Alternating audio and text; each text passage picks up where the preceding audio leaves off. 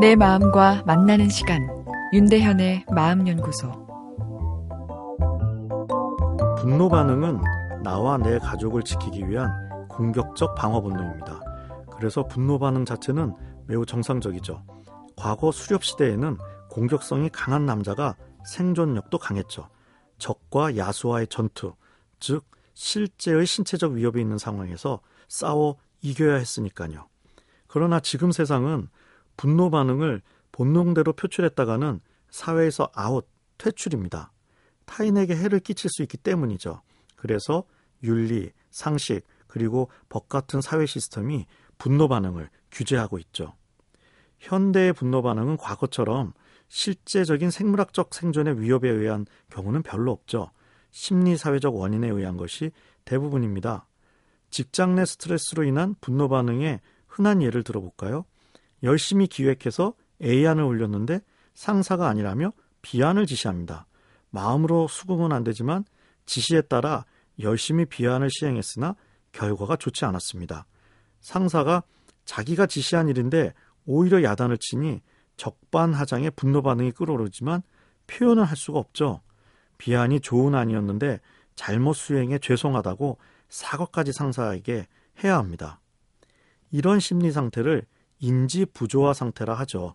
자신의 행동과 그 행동에 대한 태도 사이에 부조화 상태에 빠지는 것입니다.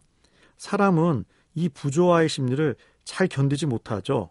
분노를 쾅 터트리지 못한다면 자기 합리화라는 기술을 무의식적으로 활용하게 됩니다.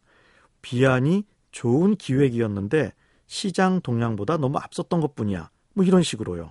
다른 예를 들어보면 충동 구매로 물건을 샀는데 그 행동에 대해 후회하는 마음이 들 때 인터넷 등을 통해 그 물건의 긍정적인 면에 대한 정보를 찾아 뇌에 입력하는 행동을 하게 되는데 인지 부조화에 따른 자기 합리화 과정의 한 예죠. 좋은 물건을 잘 샀다고 스스로 합리화하는 것입니다. 영화에도 종종 나오는 스토리죠.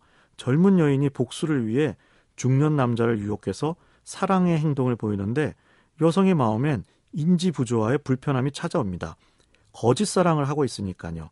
자기도 모르게 그 남자를 사랑해야 하는 이유를 찾기 시작하고 어느 순간 보니 복수를 위해 유혹한 그 남자를 사랑하고 있는 듯한 자신을 발견하게 되죠.